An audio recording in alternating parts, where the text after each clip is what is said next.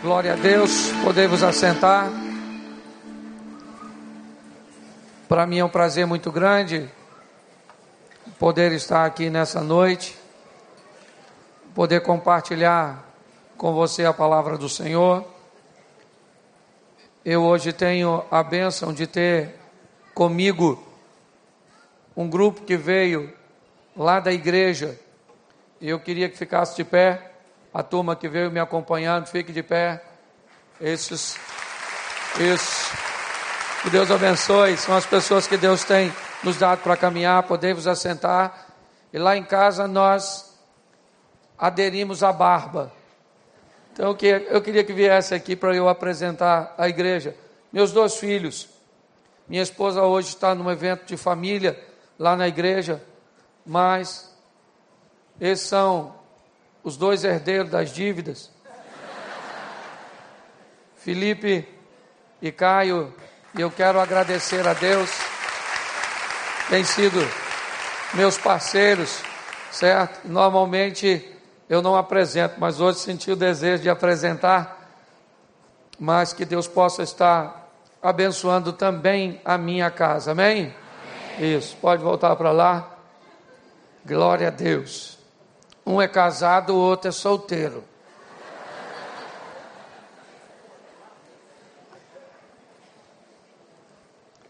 Salmo de número 128. Salmo 128. Ele diz assim: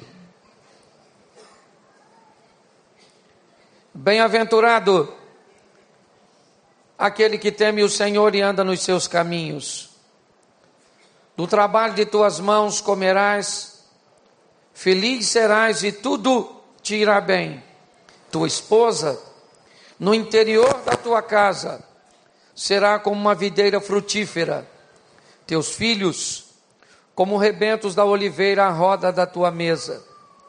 Eis como será abençoado o homem que teme ao Senhor o Senhor te abençoe desde Sião, para que veja a prosperidade de Jerusalém durante os dias de tua vida e veja os filhos de teus filhos e a paz sobre Israel. Vamos orar mais uma vez. Senhor nosso Deus e Pai, te louvamos e te agradecemos por tua palavra. O Senhor é o idealizador da família. E sem o Senhor, nós não conseguiremos enfrentar todos os inimigos que se levantam para destruir o teu projeto. Por isso, mais uma vez, nesta noite, fala conosco, Senhor.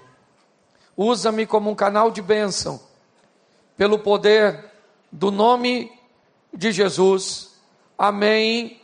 Glória a Deus. Amém? Eu quero começar usando esse texto para falar sobre aquilo que temos de maior valor. Aquilo que no final vai nos restar, vai ficar conosco de verdade. Ao longo de nossa caminhada, ao longo de nossa vida, teremos muitas pessoas, companheiros do colégio, da escola, da faculdade, amigos de trabalho, pessoas que vão passar na nossa vida. A maior parte dela, ou quase 100% delas, não ficarão farão parte apenas de algum momento e talvez durante este período terão sobre nós grande relevância. Serão pessoas extremamente importantes, significativas, expressivas. Mas praticamente nenhuma dessas pessoas estará no dia do seu sepultamento. A grande verdade é essa. Por mais desafiador que seja o relacionamento familiar, por mais problemático muitas vezes que ele pareça. A nossa família é o que fica depois de tudo. Temos que tomar o cuidado de não valorizar demasiadamente durante esse percurso coisas e pessoas que têm valores sim, mas que não excedem o da nossa casa, o da nossa família, o da nossa esposa, o de nossos filhos. O salmista aqui, ele fala algo preciosíssimo. Bem-aventurado. Ele começa dizendo: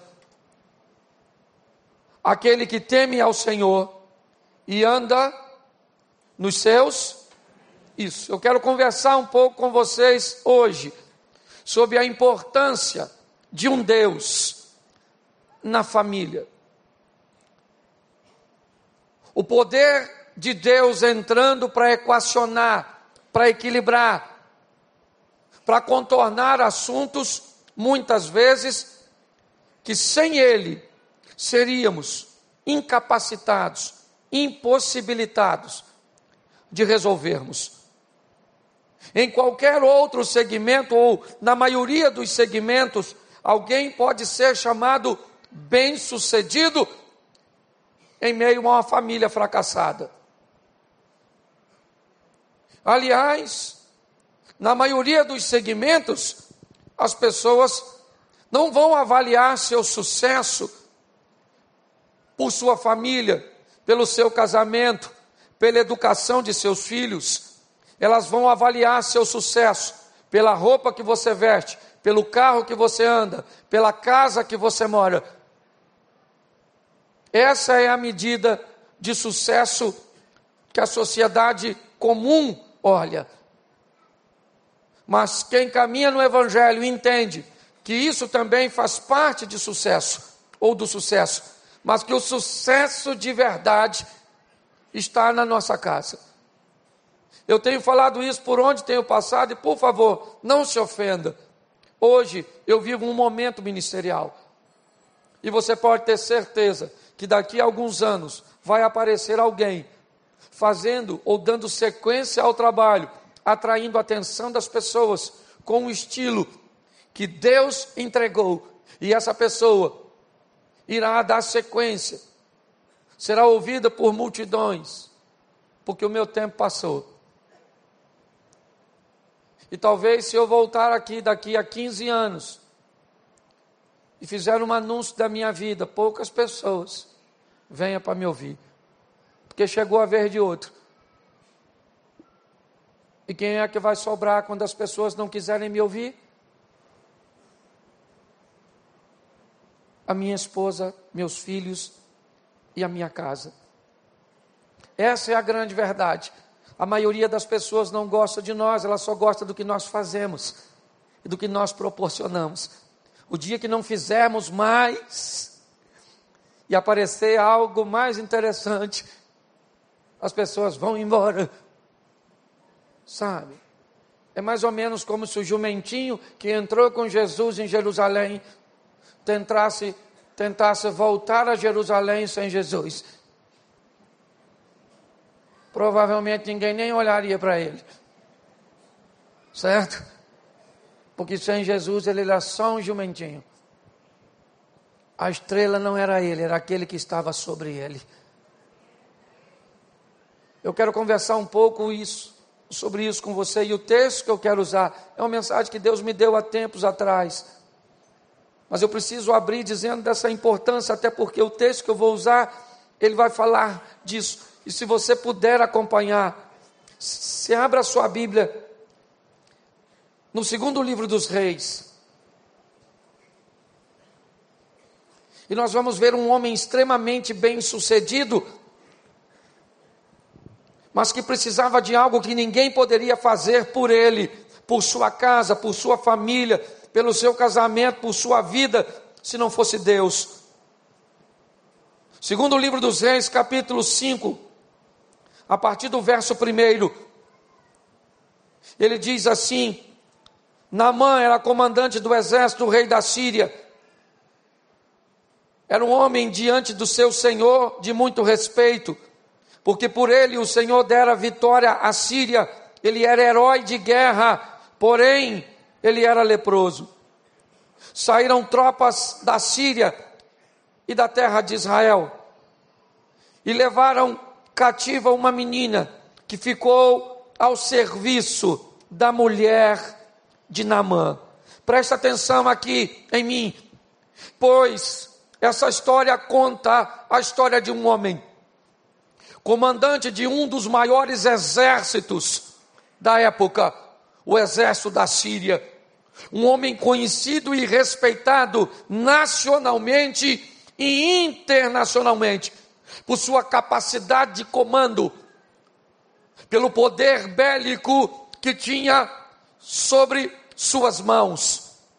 Um estrategista, um homem acostumado a vencer, reconhecido pelo seu Senhor, como diz o texto, porque o Senhor, com letra maiúscula, ele era pertencente ao povo estrangeiro, mas o texto diz que Deus dera vitória à Síria através das mãos de Naamã.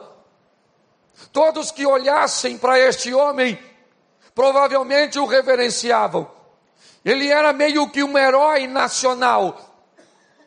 As pessoas que o viam fora de casa, com suas armaduras, sua espada e todo o seu aparato, via em Naamã um homem vencedor. Mas havia uma outra face de Naamã, que provavelmente quase ninguém conhecia. O Naamã, marido. O Naamã, chefe de família. O local onde sua armadura não estava sobre ele. Um local onde sua patente não dizia muita coisa. Em casa, quando ele tirava suas armaduras, quando ele encostava suas armas, como sua patente de comandante não representava praticamente nada, porque lá ele não era o comandante, lá ele era o marido. Olhe bem, quando ele tirava aquilo tudo, que provavelmente encobria até mesmo sua doença em casa. Ele era de verdade, verdadeiro. Às vezes, quando você olha alguém de fora, de longe, e não sabe quem essa pessoa é, ela pode parecer pobre e ser rica, ela pode parecer rica e ser pobre. Ela pode parecer feliz e ser triste. Ela pode parecer triste e ser feliz. Ela pode ser ou te parecer correta e ser desonesta. Ela pode parecer educada. Porque, na verdade, quem olha de fora nunca sabe direito quem nós somos. Hum? Você me acha bem-humorado? Provavelmente. Mas você quer saber se eu sou bem-humorado ou se eu só estou bem-humorado? Tem que conversar com meus filhos, com a minha mulher. Falei, ele é engraçado assim mesmo, assim? É assim? É lógico que eu não sou o tempo todo.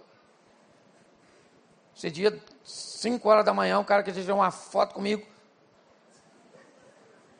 no aeroporto. A cama, ele não viu, mas a cama ainda estava presa nas minhas costas, eu tirei. Na hora de pegar o voo, ele passou por mim e falou: Achei que o senhor era mais simpático. Eu falei: Às cinco da manhã, meu filho. Só a graça. Sim. Quem sabe quem somos é quem convive conosco. Talvez você se pareça uma pessoa extremamente de sucesso, mas não é. Você é uma farsa. Porque quando você é bem sucedido de verdade, sua maior fã é sua mulher. Pensa nisso. Acabei com alguns homens agora, é na é verdade? Sim. São eles que sabem, porque lá a máscara cai. Quando a máscara caía, quando a armadura não estava sobre Namã, em casa, o texto termina dizendo: um homem valoroso, respeitado pelo seu Senhor, reconhecido, porém leproso. Em casa, querido, me parece que as coisas são diferentes. E olha só, Naamã pode vencer Israel com suas armas e com seu exército. Sim ou não? Sim ou não? Sim. Ele pode enfrentar os inimigos através de sua espada e de suas armas. Mas Naamã tem um problema, que suas armas, seus soldados, sua estratégia, seu comando, sua capacitação não pode resolver. Olha só, um cara tão poderoso não consegue matar a lepra. Não consegue resolver.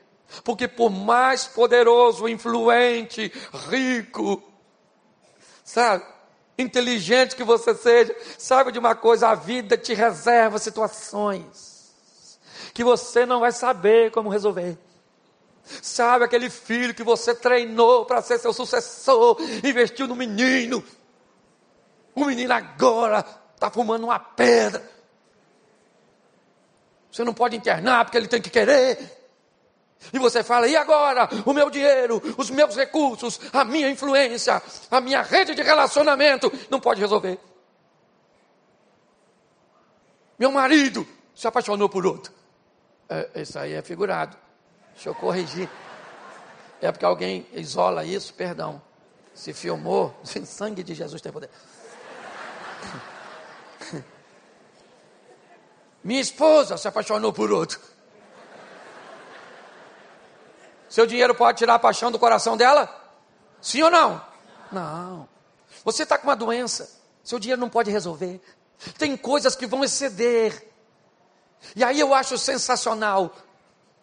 Porque o texto diz que numa das investidas do exército da Síria sobre as, as tropas de Israel, Namã, o comandante, o leproso, o respeitado, pega uma menina da terra de Israel e leva para dentro da casa dele. Naamã vai pegar essa garotinha e leva para trabalhar na casa dele. E lá está a menina. Aquela menina é a solução para Naamã. Ele não sabe disso ainda. Mas a menina vem de uma terra, acredita em umas coisas, já viu umas coisas. E, e me impressiona, porque se você e eu talvez fôssemos essa garotinha, que fosse levada como escrava para trabalhar na casa do indivíduo que invadiu suas terras, sua nação, tirou você do seio de sua família e botou você como escrava. Não sei a idade dela, mas devia querer namorar, mas era escravo. Dar uns beijinhos e não podia. Se fosse você, que sentença você ia dar para esse cara? Tem que morrer mesmo. Esse leproso, perturbado, que me trouxe para cá. Hum? A menina chega na casa de Namã e ela traz algo que Namã não conhece. Ela vem com um discurso que vai lhe parecer muito estranho. A menina chega na casa de Naamã e diz a ele a solução para o seu problema. Não há. Para o meu problema não há solução em lugar nenhum. Não tem cura. Não tem condições de se resolver. Pois é, na verdade, esta menina representa nada mais, nada menos que a palavra. É ela que vem e entra na casa de Naamã com um discurso que ele desconhece. Um discurso de possibilidades, onde as possibilidades não existem. Um discurso onde há condições de se equacionar problemas. Que as armas, que o dinheiro, que a influência, que a sabedoria não consegue. Quando Naamã pega aquela menina e leva para dentro de sua casa, as coisas começam a mudar. A menina começa a abordar a esposa de Naamã e dizer para a mulher do Naamã: Minha senhora, essa doença aí que o seu marido tem, dá para ficar curado. A mulher do Naamã deve ter falado: Não dá, não, garotinha, você é nova, você não sabe o que é isso, não. Isso é lepra. Isso pega, garotinha, abre seu olho. Que ainda pode não curar ele e pegar em nós, não é verdade? Sim, porque se ele fosse um habitante de Israel, ele vivia numa cidade isolada e não no meio dos outros. Ele só vive do jeito que está, certo? Provavelmente porque a lepra ainda não estava tão avançada e porque ele está numa nação estrangeira. Mas sabe o que me encanta? É que a garotinha não para de falar: Ô, oh, minha senhora, estou falando sério. Tem um profeta maneiro. É. Se ele encontrar com um profeta que está em Samaria, a mulher ia acreditar. Gente, fala sério. Se Israel tivesse um Deus de verdade, como é que o marido dela entra nessas terras comandando uma tropa e ganha? Como é que vai convencer? Sim, às vezes o que você está enfrentando parece impossível hoje. Você fala assim: não tem jeito não, pastor. Não tem não, tem não, tem não. Estou com 35, não casei. Nem esse negócio aí do Namã, nem esse não. Já estou naquele versículo, aquele que vier a mim de maneira nenhuma, o lançarei fora. Impossibilidades. Quando os recursos humanos, eles não têm mais para onde ir. Eles não são suficientes para equacionar, para entrar com providência. Onde vai haver esperança? A menina traz tem um profeta. Assim como nós levamos para as pessoas Cristo, o Evangelho, o poder da palavra, o Espírito Santo, pode mudar a sua história. Só que eles não acreditam. No ato, tem que ir pregando devagarzinho. Igual a garotinha. Ia falando com a mulher do Namá, minha senhora, falando sério, antes que pegue na gente. E me encanta essa mulher. Me encanta, porque para mim essa mulher é apaixonada pelo Namã. Porque se fosse outra mulher, eu falava, cala a boca, garotinha, cala a boca. Nada de curar. Entendeu? Ele está morrendo. Não avisa. Fica quietinha. Sim. A fé vem pelo? A fé vem pelo? Isso. E a garotinha está lá. E quem foi que mandou a garotinha para lá? O mesmo Deus que deu vitória para Namã. Entendeu?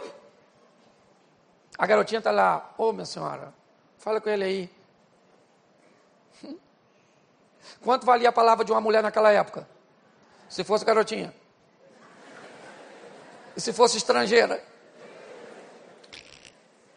Por que, que aquela mulher provavelmente acreditou na garotinha? Porque a garotinha tinha testemunho. Palavra sem testemunho não tem poder. É ou não é? Tem gente que é especialista em falar, mas ruim demais em viver. A senhora pega o evangelho há 20 anos para esse homem. Para de pregar um pouco e começa a viver o evangelho. Mostrar para esse marido, para esse filho seu, que Deus é Deus na sua vida. Porque Apocalipse está escrito. Seu marido olha e fala: Ah, meu Deus do céu. Deve ser um daqueles bichos lá do Apocalipse, essa mulher minha. Para citar tantas assim coisas que não vive. A garotinha está lá pregando o Evan. Não, não, é de hoje que tem alguém te falando que Jesus é a solução para a tua vida, para a tua família, para o teu casamento, para os seus negócios. Quem é esse evangelho? É a garotinha falando. Tem solução para você.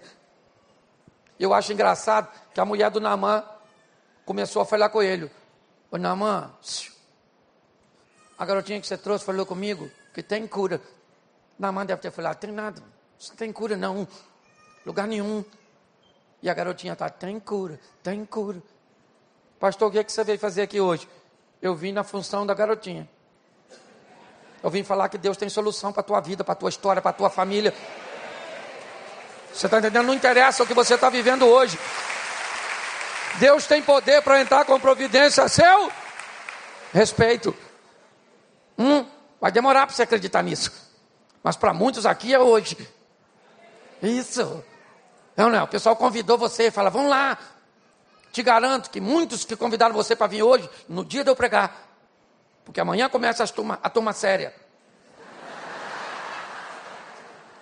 É ou não é? Sim. Sabe como é que provavelmente convidaram? Vão lá hoje, menino. Um pastor engraçado que você vai rir. E você pensa, mas a igreja não é lugar de rir, não. Pois é, Deus tem estratégia que você nem imagina para salvar você. Para fazer com que a palavra dele entre no teu coração. A palavra já entrou no coração da mulher do Namã. E a mulher começou a falhar na hora dele dormir, provavelmente, que é a hora que a mulher gosta de falhar. Às vezes nós estamos em pé, ela não fala nada. Nós toma banho, troca de roupa e deita. Pode notar. Ai, quando um homem, se ele deitar primeiro, minha senhora, ou ele deita para dentro da cama, certo? Barriga para cima. Mas se ele tiver deitado para dentro e a senhora adentrar o quarto, pode notar que ele, quando vê a senhora entrar, ele faz assim, ó.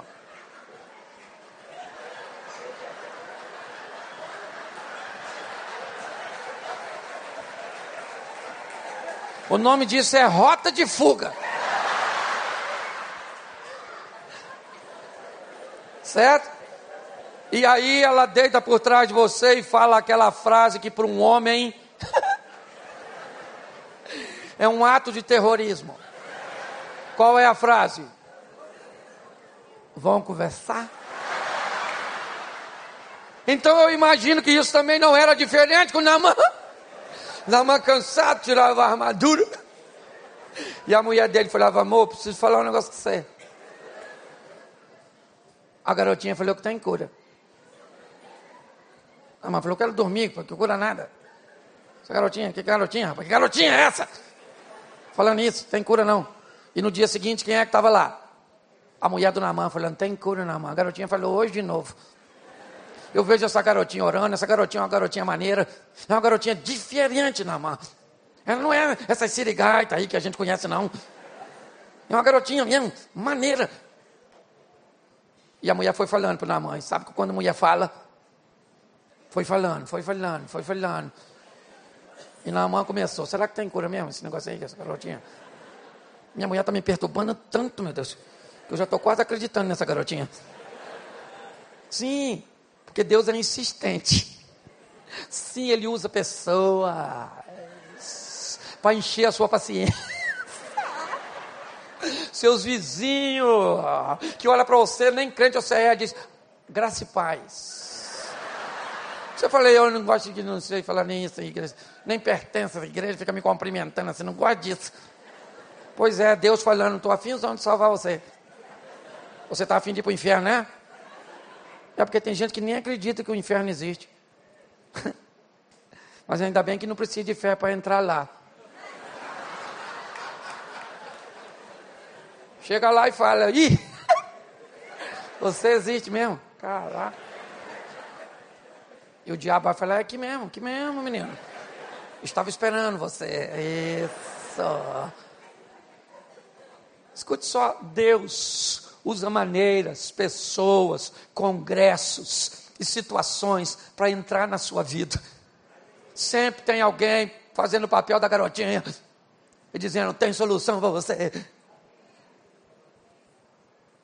E Namã começou a falar: será que tem mesmo que essa garotinha falou? Ele deve ter chamado a garotinha, imagino eu, ainda que o texto não diga. Diga: fala, garotinha, fala, garotinha. Que negócio é esse aí que tem cura para mim? E a garotinha deve ter falado, tem cura para o senhor sim. Tá. essas espadinhas do Senhor aí que só mata os outros? Isso não resolve tudo, não. De onde eu venho tem um Deus que rebenta, que rebenta, que rebenta.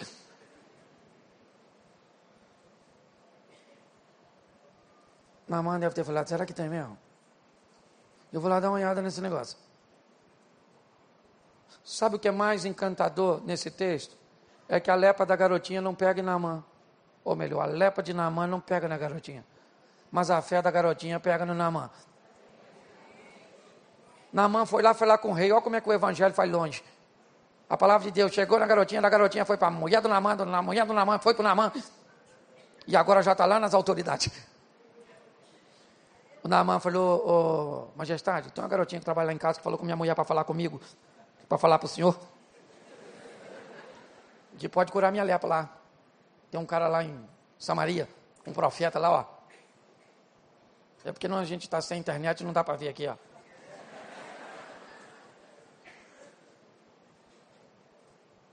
E o rei escreve uma carta ao rei de Israel. E a carta dizia: A hora que chegar o meu servo Naamã, eu quero que você o cure da sua lepra. Naamã toma posse daquela carta de uma pequena comitiva, uma estrutura, e viaja de Damasco até Samaria.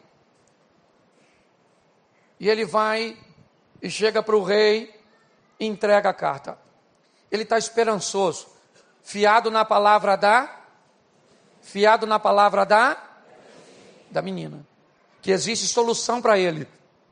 Uma solução que ele nunca ouviu falar em nenhum outro lugar. Uma possibilidade inexistente. É isso. E agora ele faz essa viagem com uma expectativa. Só que ao invés de ir ao profeta que estava em Samaria, ele é um comandante. Sua postura e posicionamento com hierarquia é algo muito intenso. Ele não entende direito o que é isso. Então ele vai até o rei, a autoridade máxima, e diz para ele: Toma a carta que o meu rei mandou para o senhor. E o rei lê a carta que dizia: Quando chegar a ti o meu servo Namã, eu quero que você o cure da sua lepra. Você acha que o rei gostaria de curá-lo? Sim ou não? Sim ou não? Provavelmente sim. Porque isso seria uma demonstração de de poder, notoriedade. Não seria algo muito interessante? Eu perdi uma batalha para você, mas agora você vem a mim para que eu possa te curar? Só que o rei cura Namã? Sim ou não? Mas provavelmente ele gostaria de, mas ele não. Por que, que ele não cura? Porque ele não tem? Pois é. Namã está pedindo algo de alguém que provavelmente gostaria de fazer e não faz porque não pode. Porque não tem condições. Permita-me abrir um parênteses para aplicar isso aqui.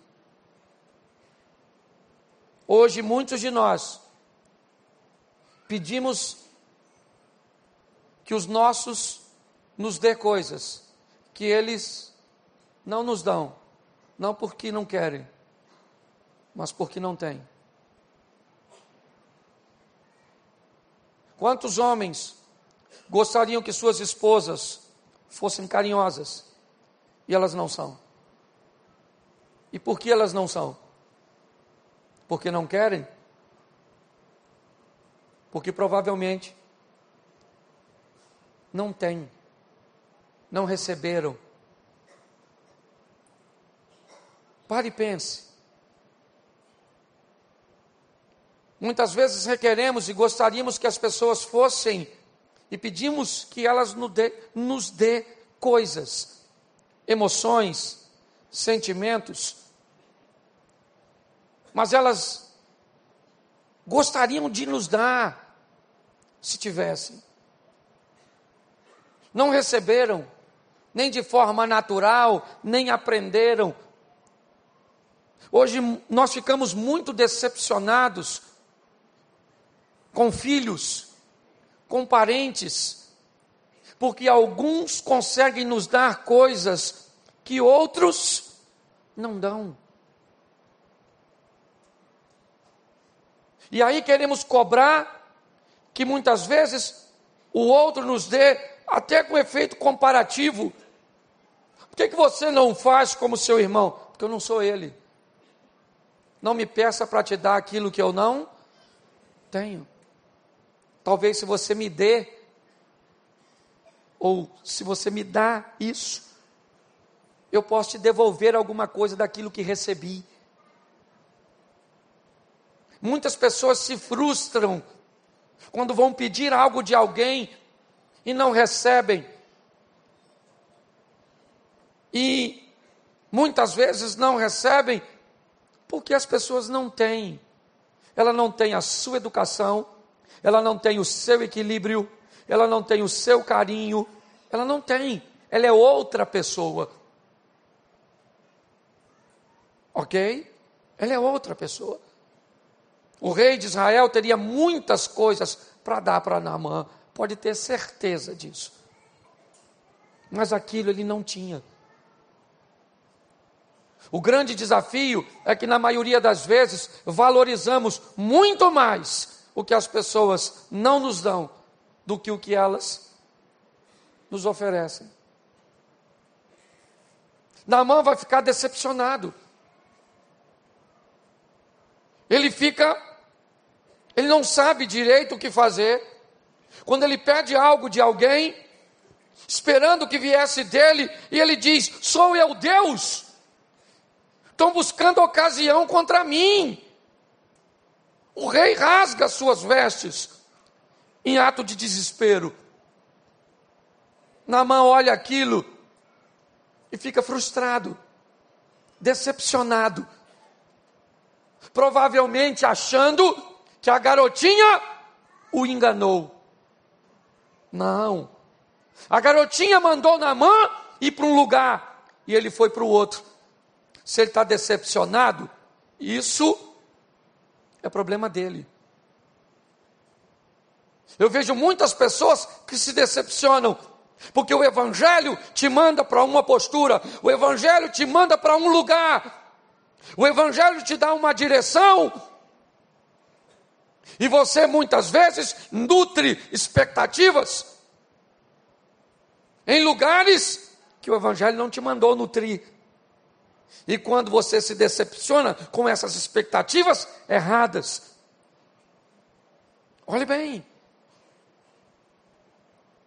a frustração vem. Quantos de nós gostaríamos que nossa esposa fosse diferente? Que o seu marido fosse diferente, que a sua sogra fosse diferente, que o seu filho fosse diferente. Pois é, querido, mas não é. Ele é aquilo ali. Ou você ajusta, certo? Para se reposicionar emocionalmente. Eu já me peguei recebendo lições de minha família. Tentar requerer de um filho meu o que o outro me dava. Esquecendo que ele me dava coisas que o outro não me oferecia. Querendo que minha esposa me tratasse do jeito que eu a trato. Só que eu sou eu. Ela é ela. Tem o jeito dela, a maneira dela, as reações dela. Mas eu não gosto, então deveria ter visto antes de pular nesse poço. Hã? Esse dia um cara falou comigo: não gosto da minha sogra.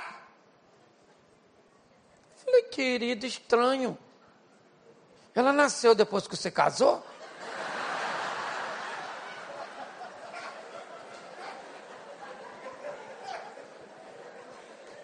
E a pessoa me olha como se eu fosse um monstro. Claro que não! A senhora não estava lá já? Você, quando você conheceu a mulher, a dona estava. Te apresentaram a dona? Nunca gostei dela. Não sei como é que você casa com uma pessoa que você não gostou da mãe. Hum? E a perspectiva de vida do brasileiro está aumentando.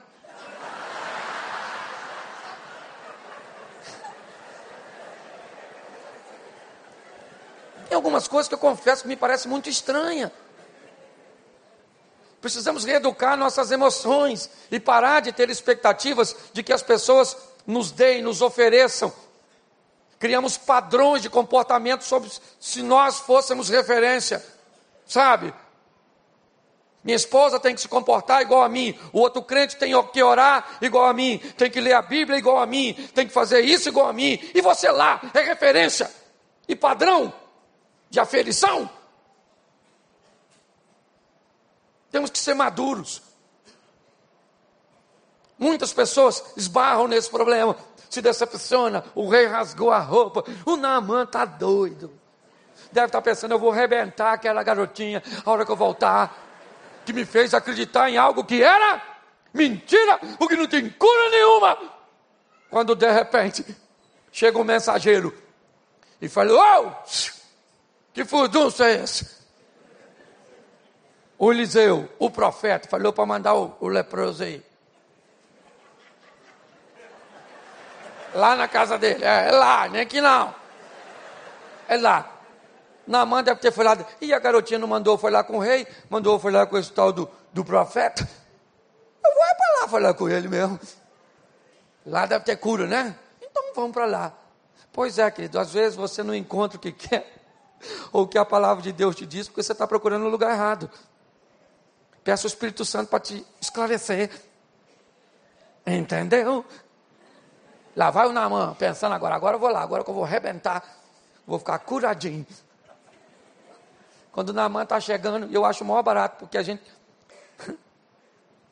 Namã, ele faz uma ideia de como Deus vai agir.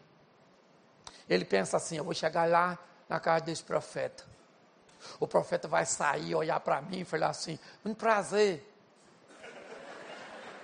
O senhor, eu, eu, eu falei para o senhor dar um pulinho aqui mesmo, porque eu sou o profeta. Isso. E agora, você está preparado para ficar limpo? Isso. Vou te limpar agora. Botou a mão e expulsou a lepra. Isso que o Naaman está pensando. Porque tem gente que esqueceu que quem é Deus é Ele. E acha que tem que ser do jeito que a gente quer. Menino. Você vai se frustrar com isso. Porque Deus tem uma maneira tão estranha de fazer as coisas. Ó, o pessoal estava com sede. Chegou numa fonte de água amarga. Tinha que jogar o que na água para ela ficar doce? Açúcar, mel. Deus mandou Eliseu jogar o quê? Jogar o quê? Pois é, para a água ficar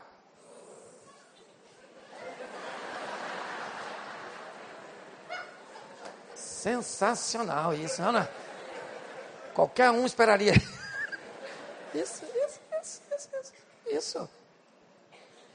As perguntas de Jesus, a maneira dele agir. Ele chega diante de um tanque. Um cara 38 anos paralítico. Tanta coisa para Jesus perguntar. Você quer ficar curado? Não, vem aqui de palhaçada todo dia.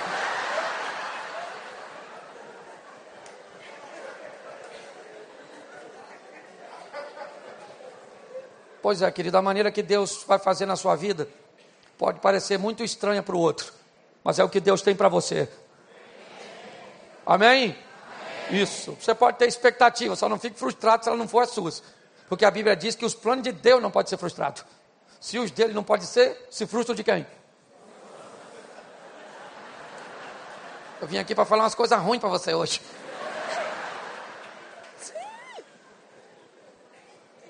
É não é? Nem sempre é do jeito que a gente quer. Um paralítico está sendo içado na frente de Jesus. O propósito dos seus amigos é que ele fique curado. Jesus olha para o paralítico e diz o quê? Perdoados estão. O paralítico deve ter falado.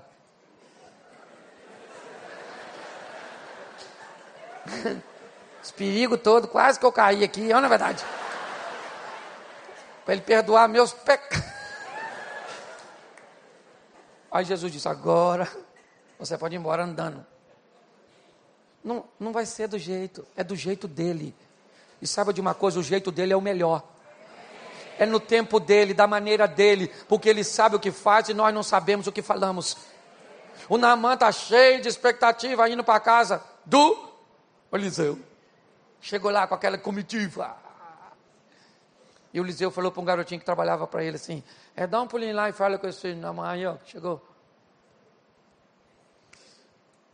Para tomar banho. Lá naquele rei sete mergulho. Eu imagino o garoto falando para o comandante do exército da Síria. O senhor que eu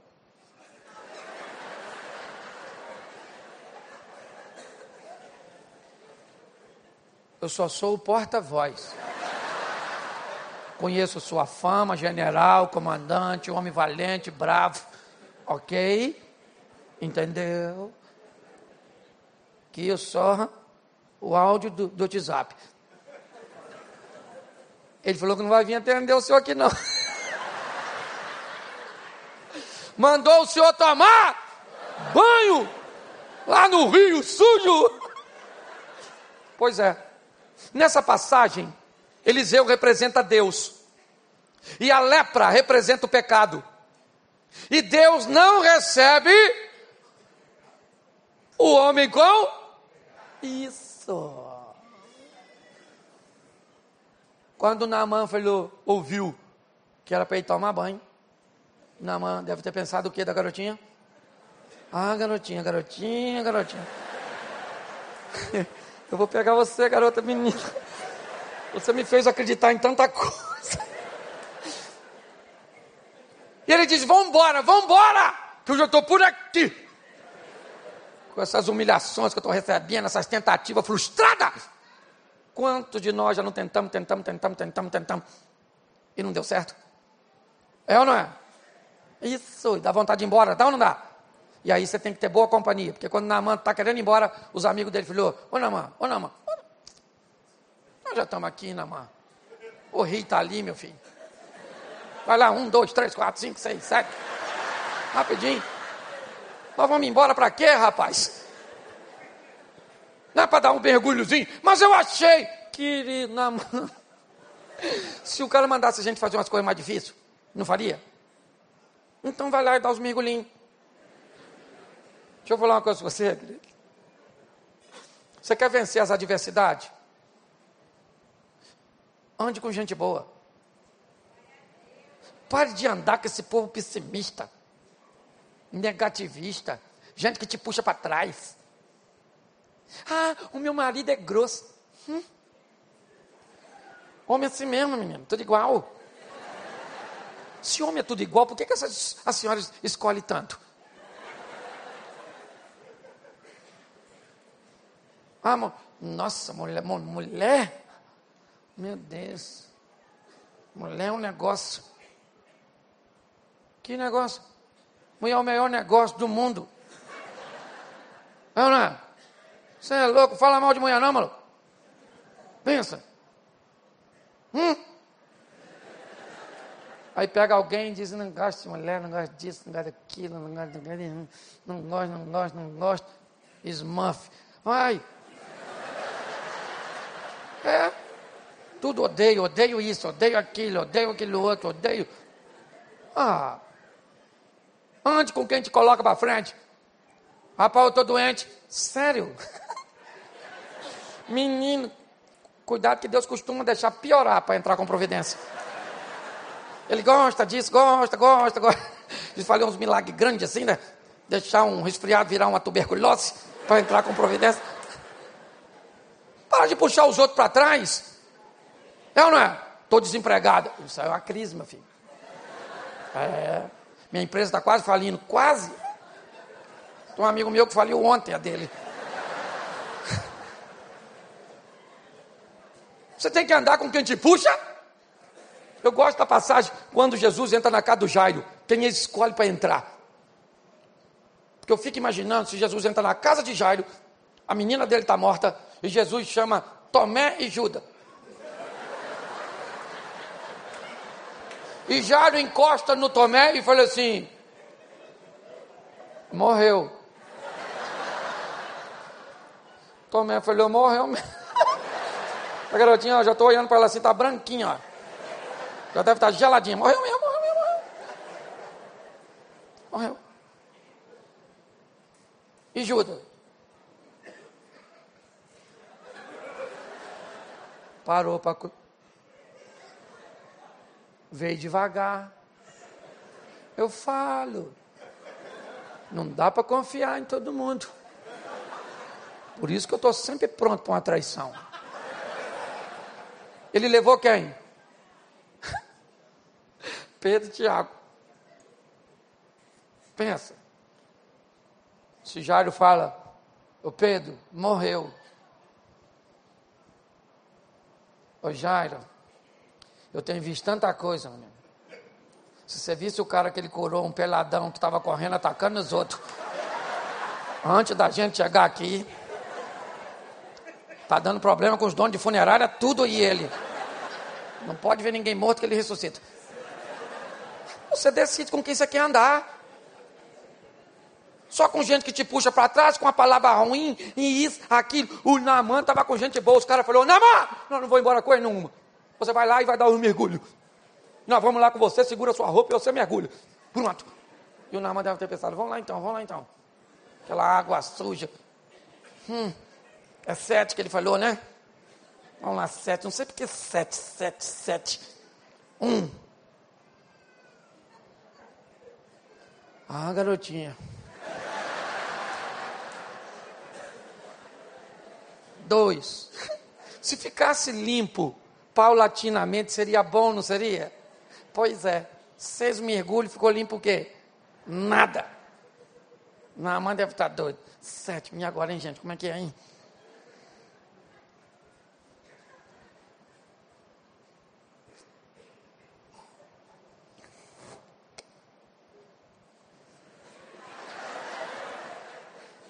Sempre acreditei naquela garotinha.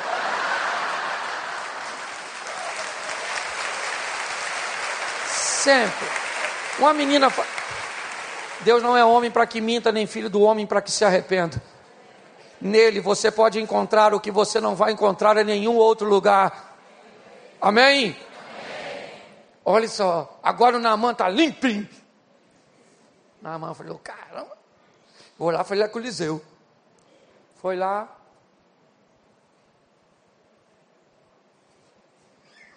Eliseu foi lá. Agora ele vai. Porque agora Naamã não tem mais. Porque passou pelo rio. Jesus é o rio de água. Você não encontra com Deus se não passar por ele. É em Cristo que fica a sua lepra. Só que Naamã reclama que o rio está sujo. Sim, com as nossas sujeiras, não a dele. Ele é puro, santo, mas ele é um rio de água viva que vai levando as nossas sujeiras para o mar do esqueci. Isso. Agora o Eliseu foi lá, na mãe falou: Ah, Eliseu. Caramba, Eliseu. Uma garotinha lá de casa, uma menina maneira, rapaz. Amiga da minha mulher. Fantástica, garotinha. Falou, falou, cura, cura. Acreditei não, acreditei não. Eu vim aqui ver. Você aceita meus presentes? Eliseu falou: Não, não fui eu que te curei, foi o rio. Posso aceitar nada seu. Naamã falou: Então você me deixa levar um pouquinho de terra daqui de Israel, que eu vou construir um altar para mim lá em Samaria. Porque a partir de hoje, eu não adoro outro Deus, senão o Deus que eu conheci aqui. Opa! O cara não foi só curado. O cara está saindo dali transformado. Isso. Ele diz assim: Mas eu queria falar uma coisa para o senhor. Eu sou homem de, de confiança do rei. E o rei adora um Deus lá, um tal do Rimon. Não curou eu, não. Um Deusinho que tem lá. Um. Não é o Deus da garotinha, não, e nem o meu, que eu também conheci aqui. Esse Deus que cura tudo. E eu vou ter que entrar lá. E às vezes ele se curva e eu tenho que me curvar diante dele. É minha função. Mas só queria falar que se um dia eu fizer isso, meu joelho vai estar lá dobrado só para auxiliar o rei. Mas o meu coração só se dobra diante do Deus que eu conheci aqui. Deixa eu falar uma coisa com você preciosíssima nessa noite. Há um Deus que pode mudar a sua história, que pode fazer por você, por sua casa, pelo seu casamento, o impossível. Eu não culpo você de talvez ter a mesma postura do Naamã. Não há experiências. Você apenas tem ouvido falar. Mas chegou a sua vez de experienciar, de provar, de ver o que Deus pode fazer na sua casa, na sua vida, no seu casamento, nas suas finanças, na sua saúde, nos seus filhos. Mas ninguém pode viver isso por você. É você. Sabe? O Evangelho, ele tem sido enviado para você, não é de hoje. As palavras que ecoam deste altar têm buscado uma coisa, dizer a você que Deus ele pode fazer grandes coisas a seu respeito. Naamã, quando sai da Síria, provavelmente ele não tem absoluta certeza de que ele vai voltar curado. Mas ele foi.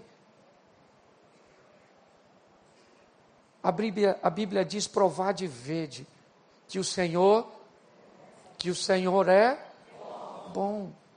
Eu não sei o que você precisa nessa noite. Eu sei que para alguns aqui eu não posso resolver.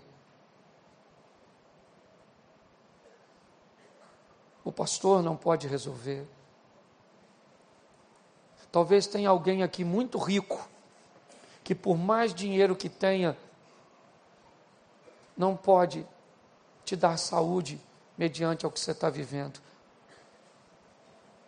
por mais influência que tenha, não pode tirar teus filhos do lugar que você não gostaria que ele estivesse. Mas Deus pode todas as coisas. E eu queria que você ficasse de pé agora. Quero alguém no teclado aqui. Fique de pé, feche os seus olhos. Pode fechar que ninguém vai pegar nada seu. Nós estamos no Rio de Janeiro, mas. Eu sei que tem gente num anexo aqui do meu lado. Você também faz parte desse culto. Ok? Você também está inserido nesse contexto. O Deus daquela menina, Ele está aqui, está aí onde você está, está na sua casa para você que está nos assistindo pela internet. Você faz parte disso. Ele é onipresente. Eu queria que você fechasse os seus olhos neste momento. E queria perguntar a você: se você não está precisando de uma intervenção,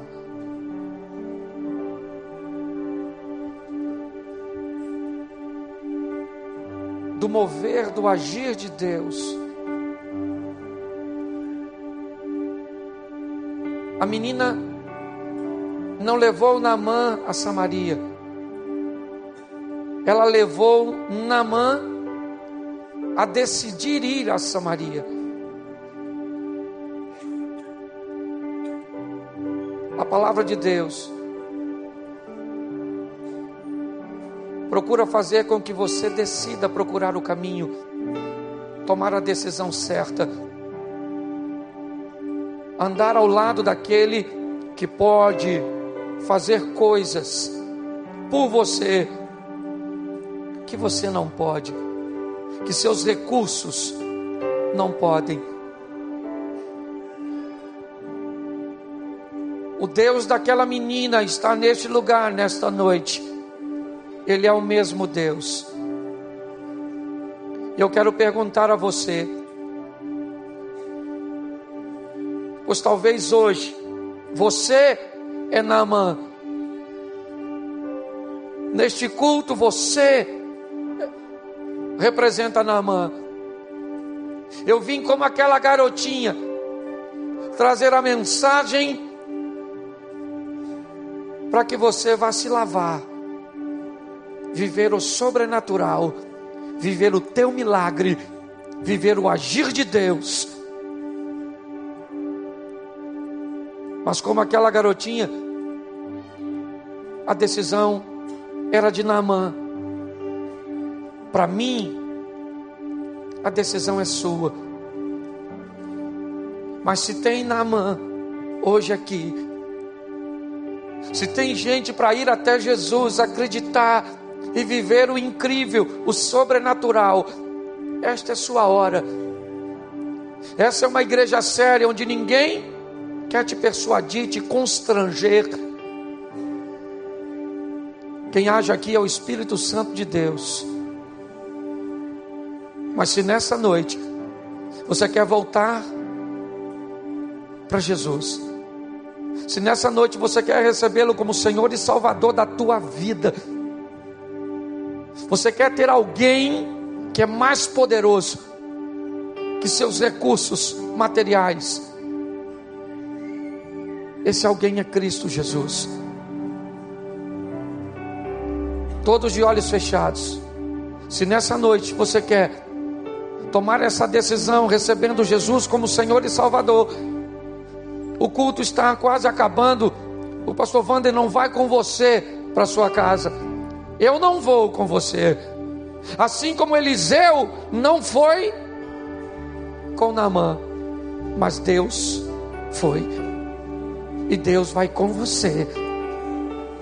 Se você quer tomar essa decisão hoje, se o Espírito Santo te impulsiona a isso, esteja você aqui ou onde estiver nos anexos, levante sua mão agora. Eu quero orar por você. Pastor, hoje eu quero esse Jesus que pode fazer por mim o que ninguém pode fazer. Levante a sua mão bem alto. Isso. Eu sei que tem muita gente aqui nesta noite. E eu queria fazer um pedido a você. Eu amo gente. Eu gosto de gente. E eu queria que você saísse do seu lugar. Num ato como Namã e viesse aqui à frente, eu quero orar por você aqui. Você que está levantando sua mão, saia do seu lugar e vem aqui, fica aqui pertinho de mim. Eu queria orar por você. Isso, vença essa distância, essas barreiras. Vem cá, Namã. Vem para cá, Namã. Hoje é sua noite. Talvez não é do jeito que você imaginou que seria. Não é no dia que você imaginou que seria mas hoje é sua noite, hoje é a sua vez. Saia do seu lugar e vem para cá, na mão. Vem para cá para receber o Cristo que pode tirar sua lepra, que pode devolver você para sua casa curado, transformado. Vem para cá, Namã. Em nome de Jesus. Você que assiste pela internet, e tomou essa decisão nesta noite, procure uma igreja próxima da tua casa. Em nome de Jesus. Se você está aí no anexo, provavelmente tem alguém aí para te receber. Sinalize para essa pessoa e ela vai estar orando por você. Se você está aqui mais próximo, ainda dá tempo na mão. Vem para cá. Vem para cá, pois a cura para você, a restauração para você. Tem mais alguém? Se tiver, sinalize assim, ó. Eu espero você. Ah, pastor, já tem muita gente aí na frente. Pois é, mas uma alma vale mais que o mundo inteiro. Ninguém vai ficar para trás. todos os grilhões são quebrados, todas as cadeias são jogadas por terra. Em nome de Jesus, a sua casa será abençoada, amém? A sua família será abençoada. Tem mais alguém? Levante a mão e eu te espero. Tá vindo aqui? Isso. Pastorzão. Vem para cá, pastorzão. Isso, o pastor dessa igreja vai estar orando. O homem que Deus levantou para apacentar este rebanho, que hoje você se insere nele. Eu só queria lançar algumas palavras antes dele orar sobre a sua casa. E eu queria que você confirmasse, dizendo amém, se você concordasse.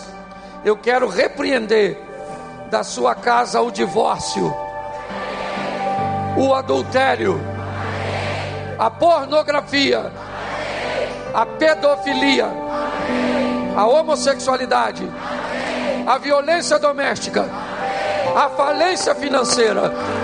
Queremos lares sarados, lares curados, lares cheios do Espírito Santo. E este lar é o nosso. Você pode aplaudir e glorificar o Senhor.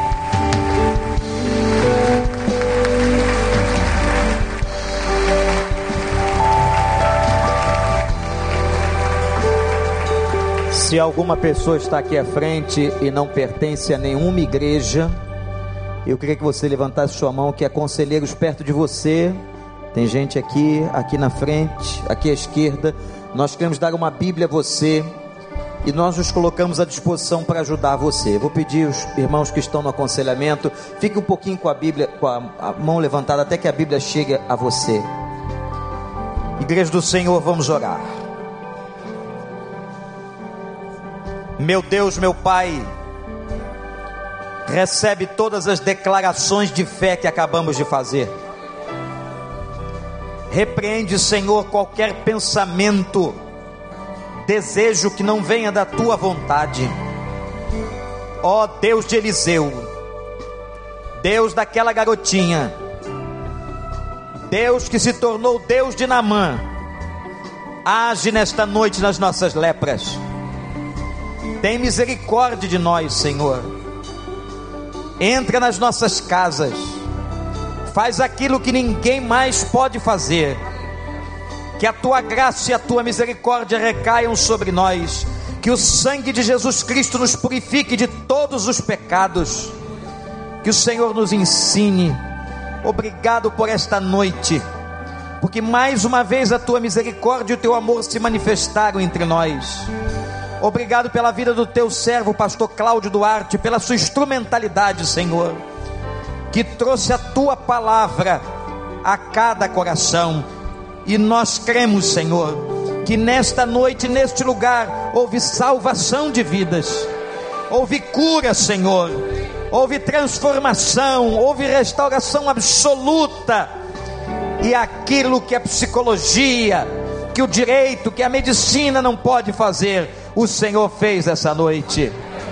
Louvado seja o teu nome, porque tu és o Deus do sobrenatural. E eu te peço agora, Pai, toma essas pessoas, cada uma delas, que veio aqui à frente com o coração quebrantado e compungido.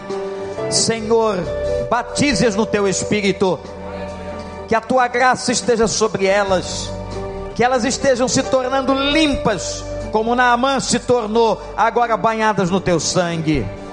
Dá-lhes forças, Senhor, dá-lhes vontade de um recomeço, de uma novidade de vida em Cristo Jesus, nosso Senhor. Pai, abençoa a casa desses irmãos, dessas pessoas que estão aqui. Tu conheces toda a verdade, tu sabes de todos os detalhes, e eu te peço, Senhor, faça morada, seja Senhor da casa, da vida, do coração de cada uma delas. Nós as entregamos no teu altar, em nome de Jesus. E todo o povo de Deus que crê nisso, diga amém. Amém. Deus abençoe vocês. Vamos agradecer ao pastor Cláudio, irmãos. Obrigado, pastor. Que Deus lhe abençoe. seu ministério, sua igreja, sua família. Louvado seja o Senhor.